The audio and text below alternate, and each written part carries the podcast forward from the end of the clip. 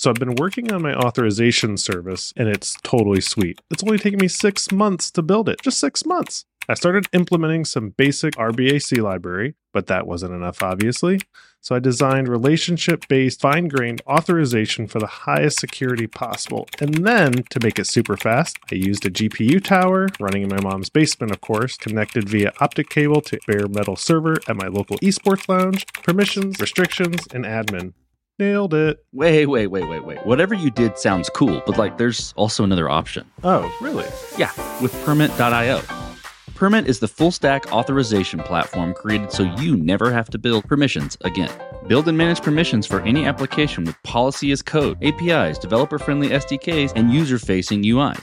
Permit is an end-to-end authorization platform built on top of open-source policy engines. It's high-performing, gets decisions in less than 10 milliseconds, and uses a hybrid approach where config is in the cloud, but data and decisions are made locally. Not only is it intuitive, it lets you implement fully functional authorization in 5 minutes, not 6 months, and in the code base you prefer. Check out the link in the show notes or go to permit.io to learn more. That's permit.io. Sign up for Permit and stop rebuilding auth. So the first thing that I did, I built an MVP to do product discovery. So it took me 6 to 8 weeks. And with this MVP, I validated the idea. I talked to a bunch of founders, SaaS companies, and I got a lot of, oh my God, that's so cool. I would love to use it. So once the idea was validated and I found a design partner, we went out and we raised money. And when we closed our first round, we hired the team.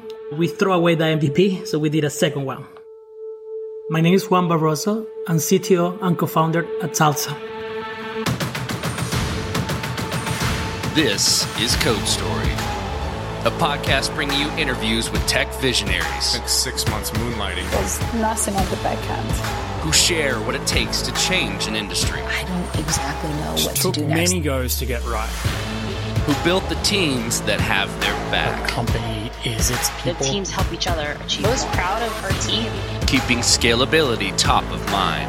All that infrastructure was we've been fighting it as we grow. Total waste of time. The stories you don't read in the headlines. It's not an easy thing to achieve, mind you. Took it off the shelf and dusted it off and tried it again. To ride the ups and downs of the startup life. You need to really want it. It's not just about technology. All this and more on Code Story. I'm your host, Noah Labhart, and today Juan Barroso is helping you launch your payroll product faster to help you grow revenue without the engineering hassle. This episode is sponsored by KiteWorks. Legacy managed file transfer tools lack proper security, putting sensitive data at risk. With KiteWorks MFT, companies can send automated or ad hoc files in a fully integrated, highly secure manner. The solution is FedRAMP Moderate authorized by the Department of Defense and has been so since 2017. Step into the future of secure managed file transfer with KiteWorks. Visit kiteworks.com to get started. This episode is sponsored by ClearQuery. ClearQuery is the analytics for humans platform. With their full suite of features, you can go from data ingestion to automated insights seamlessly. With Ask ClearQuery, you can find valuable insights into your data using plain English. Don't miss the opportunity to simplify your data analytics with ClearQuery. Get started today at clearquery.io/codestory. Juan Barroso lives in the Bay Area but was born in Venezuela. He didn't grow up with technology around him as his father was a farmer and his mother was a seamstress. Neither went to university, but they made sure to push Juan to attend university and focus hard on his studies. It was during university that he fell in love with programming. But outside of tech, he likes to try new things and doesn't stick with one hobby for too long, other than traveling. Juan has been in payroll for many years, and during his tenure, he got the opportunity to build many engines and solutions for the industry. He realized that though one engine worked for one customer, others wouldn't be happy with that solution. He wondered if a payroll framework could be built to allow developers to build their own. This is a creation story of Salsa.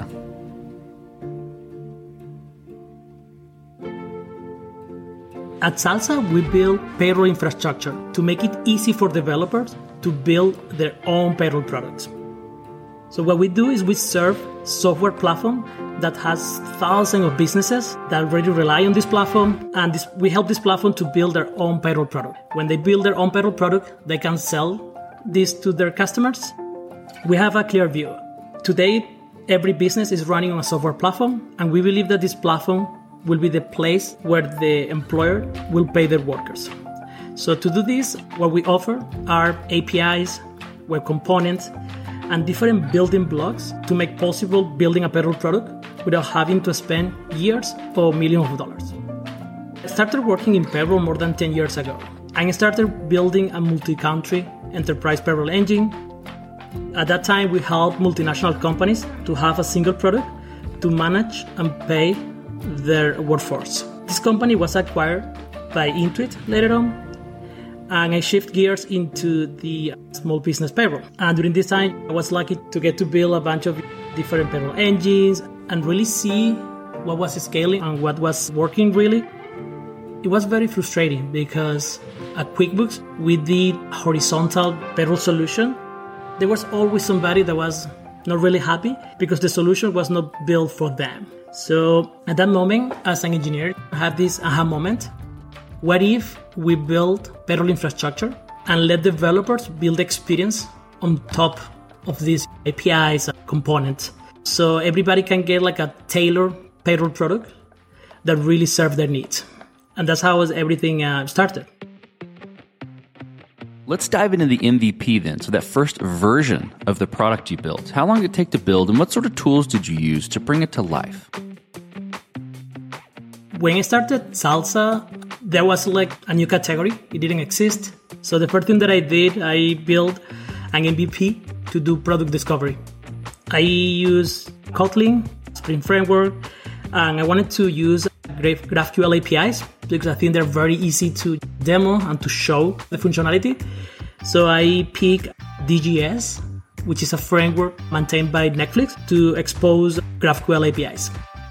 So it took me 6 to 8 weeks, and with this MVP, I validated the idea. I talked to a bunch of founders, SaaS companies, and I got a lot of, oh my God, that's so cool. I would love to use it. So once the idea was validated and I found a design partner, we went out and we raised money. And when we closed our first round, we hired the team. We threw away the MVP, so we did a second one. One of the interesting things about payroll is that the MVP is really hard because payroll is a function made of thousands of different use cases. And when you miss a few of them, it may make it impossible to pay a worker. It was a bit hard, but we worked really hard. In 5-6 months, we were actually running our first paycheck, paying the first worker in the platform. And we basically leveraged the knowledge that I have from the first MVP. We stick with the tooling that the team was more proficient, which was we leverage AWS. On top of that, we use Kotlin and Spring as our framework. And then we end using DGS as our GraphQL layer because we really it's very light, very easy to use. And then on top of that, we leverage React for our components and our internal tooling.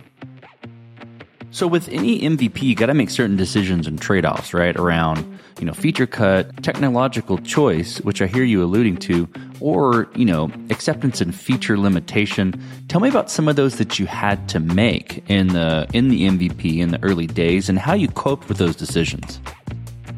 One of the first things that we decided very early on is that we will focus on the customer-facing APIs and experience. And what it means is that there was a lot of manual work in the back office. When we launched, most of our tax operations were manual. We didn't have tooling in the back end. We had a bunch of Notion tables where we track the to-dos that the platform had to do in the back end to be compliant. So it was painful as an engineer to see all that manual work, but I think it paid off. It allowed us to focus on one thing, do that very well, and then eventually we came back to those. This episode is sponsored by CacheFly. The web is a competitive place, and if your site delivers its content pixelated, slow, or not at all, well, then you lose. But that's where CacheFly comes in. CacheFly delivers rich media content up to 159% faster than other major CDNs. Through ultra-low latency streaming, lightning-fast gaming, and optimized mobile content, the company offers a variety of benefits. For over 20 years, CacheFly has held a track record for high-performing, ultra-reliable content delivery.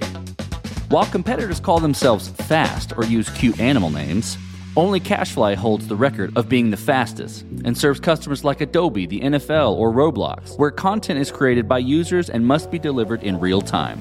For the first time ever, CodeStory listeners can get a 5-terabyte CDN for free. Yep, you heard that right, free. Learn more at cachefly.com/CodeStory. That's CACHEFLY.com/CodeStory. This episode is sponsored by KiteWorks. Legacy managed file transfer tools are dated and lack the security that today's remote workforce demands. Companies that continue relying on outdated technology put their sensitive data at risk. And that's where KiteWorks comes in. KiteWorks MFT is absolutely the most secure MFT on the market today. It has been FedRAMP moderate authorized by the Department of Defense since 2017.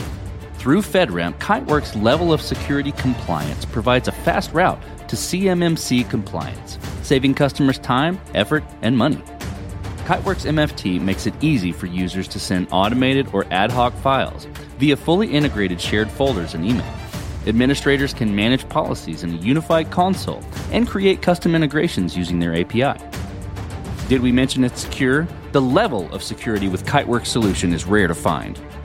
Step into the future of secure managed file transfer with KiteWorks. Visit kiteworks.com to get started. That's KITEWORKS.com. So you've got your MVP, it's working, you've made those hard decisions, you've worked through it, and now you're getting some traction. How did you progress the product and mature it from that point? And I think to wrap in a box a little bit, what I'm looking for is how you went about building your roadmap and what criteria you were using to decide, okay, this is the next most important thing to build or to address with Salsa. We know payroll so well that it was really hard to pick the right priorities. We wanted to build everything. We have so many good ideas, but we have to find a way to stagger them and pick which one will be working first. What we're actually still doing today is we do planning per quarter. Every quarter, we try to focus on what we call a few big boulders. Big boulders are big features, big foundational things that will enable a set of new use cases. And then we keep some time, some space for iterating on existing features. So we look into these two buckets, and every quarter we try to make investment on this. And then we really use two things to help us make decisions. Our sales conversation help us to pick what are the big boulders, what are the things that the market needs the more. And existing customer give us a lot of feedback around what are the existing features that need to improve, what are the next improvement that we can make on those. And that's how we work every quarter to try to get the best that we can to make customer happy. So I hear you saying we. Tell me about how you built your team. And what do you look for in those people to indicate that they are the winning horses to join you? I mentioned that I was in payroll for over 10 years. And the reality is, like, when I knew that Salsa had to be built, I knew who was the right team too. I've been working with these people for many years. We spent so many afternoon nights drinking beers and chatting and reimagining what a new modern payroll infrastructure would look like, that I knew that building Salsa had to be with these people. As soon as I raised our money, I went back and I tried to get those people. I remember that I had a spreadsheet with some faces that I thought were the first people that would be perfect to kick off Salsa. And later on, when I look back, like 90% of those faces are actually in the team, which is very exciting. So yeah, I definitely knew a team with a lot of experience, domain expertise, and a lot of passion that will be the winning horses. This episode is sponsored by CacheFly. The web is a competitive place, and if your site delivers its content pixelated, slow, or not at all, well, then you lose. But that's where CacheFly comes in. CacheFly delivers rich media content up to 159% faster than other major CDNs. Through ultra-low latency streaming, lightning-fast gaming, and optimized mobile content, the company offers a variety of benefits. For over 20 years, CacheFly has held a track record for high-performing, ultra-reliable content delivery. While competitors call themselves fast or use cute animal names, only CacheFly holds the record of being the fastest and serves customers like Adobe, the NFL, or Roblox, where content is created by users and must be delivered in real time. For the first time ever, CodeStory listeners can get a 5-terabyte CDN for free. Yep, you heard that right, free. Learn more at cachefly.com/CodeStory. That's CACHEFLY.com/CodeStory. Hello, welcome to the Data Analytics Club. Do you know the password? No, I didn't know there was one. Do you know how to code? No. Do you know how to query data? Like, ask a question? I guess not. I see. Then you can't be in this club. Sorry. Goodbye. Don't be left out of the Analytics Club. ClearQuery is the analytics for humans platform. With their full suite of features, you can go from data ingestion to automated insights seamlessly. ClearQuery provides you with the information you need without requiring you to do the heavy lifting. Their Ask ClearQuery feature allows you to ask questions in plain English, helping you find relationships and connections in your data that may have previously gone unnoticed. You can even visualize your data with presentation mode, taking your data storytelling to the next level. Pricing is based on storage, not licenses, and that ensures that you get the most bang for your buck. Don't miss the opportunity to simplify data analytics, your data analytics, with ClearQuery. Get started today at clearquery.io/CodeStory. Let's flip to scalability, and this will be interesting given the importance and kind of the cornerstone infrastructure of what you've built. Did you build this to scale efficiently from day one, or, at least with scale in mind, or have you been fighting this as you grow in any sort of capacity? We know that once you build a payroll engine or some parts of this, it's really hard to scale. So I like to think on scalability in two different dimensions. One is the product, having the abstraction that you need to grow into new use cases, to grow into more traffic and more transactions. And the other part is a pure scalability from the transactional perspective, the cloud. So we have been very careful with the abstraction, building in a way that we know that we're going to be able to support more use cases, new countries. And then in the other side, we are leveraging AWS. And we know what are the areas we're going to be scaling, when.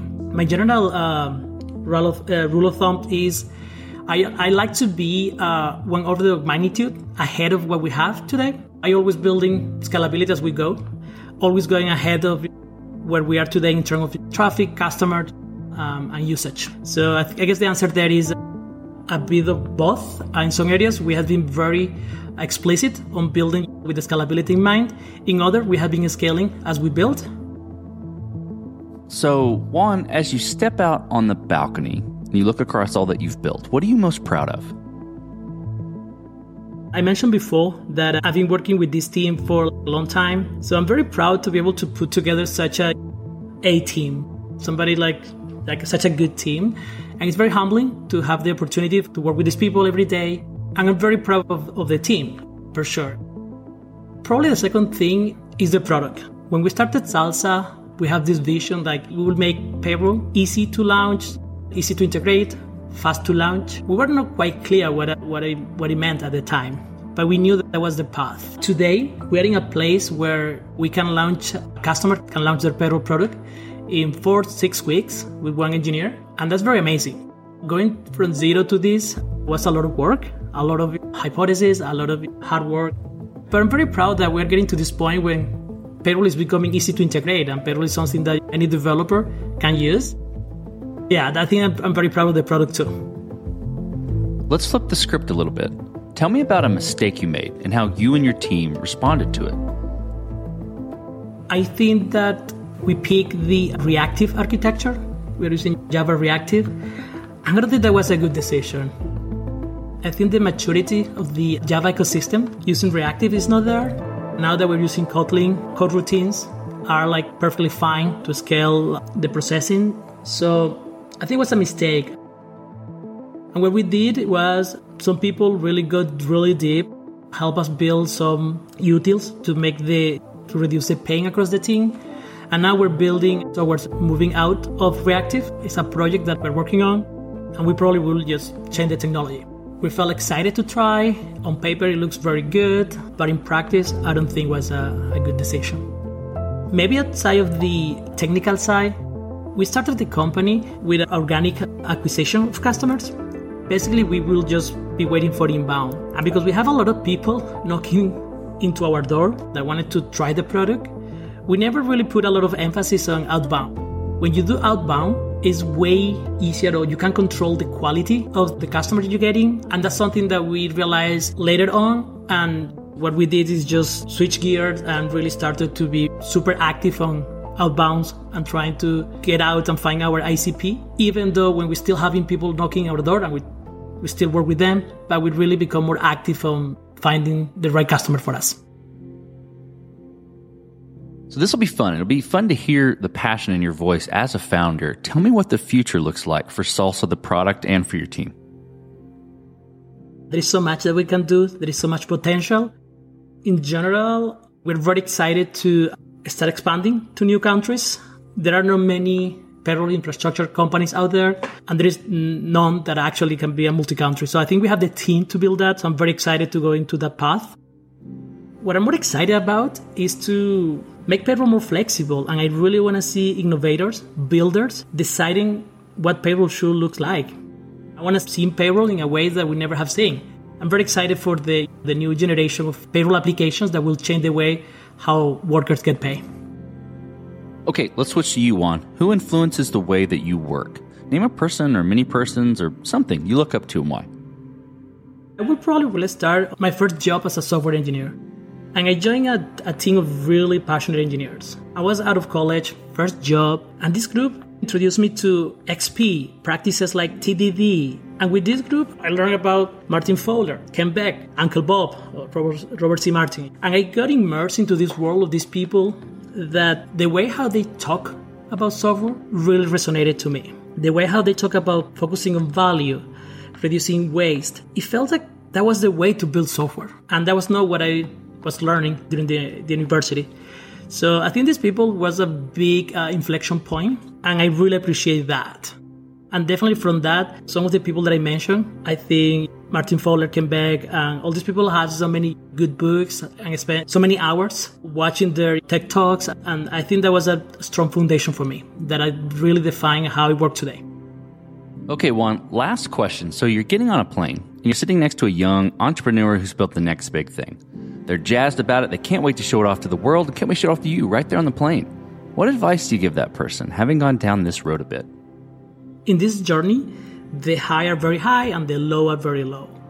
But I think you need to acknowledge that is part of the journey and really embrace the whole journey, the ups and the downs. At the end of the day, nothing is as bad as it looks like. Maybe the good are not as good, but you need to enjoy every single step along the way. That's something that I will definitely tell anyone starting the journey. There is a lot of people that tell you what to do, or you read these books where everything seems to be done in one way, in the perfect way. You get obsessed with what is the right way. Just find the way that works for you. There is different ways to be successful. There's different ways to build a product. Go out, learn from others, but find your way. That's fantastic advice. Well, Juan, thank you for being on the show today, and thank you for telling the creation story of Salsa. Thanks, Noah. Thanks for having me. And this concludes another chapter of Code Story. Code Story is hosted and produced by Noah Labhart. Be sure to subscribe on Apple Podcasts, Spotify, or the podcasting app of your choice. And when you get a chance, leave us a review. Both things help us out tremendously. And thanks again for listening.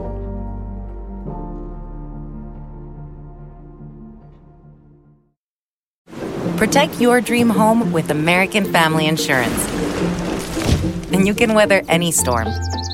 You'll also save up to 25% by bundling home, auto, and life. American Family Insurance. Get a quote. Find an agent at amfam.com. Products not available in every state. Discounts may not apply to all coverages on an auto or home policy. Discounts do not apply to life insurance policies. Visit amfam.com to learn how discounts may apply to you. American Family Mutual Insurance Company, S.I. and its operating companies, American Family Life Insurance Company, 6000 American Parkway, Madison, Wisconsin.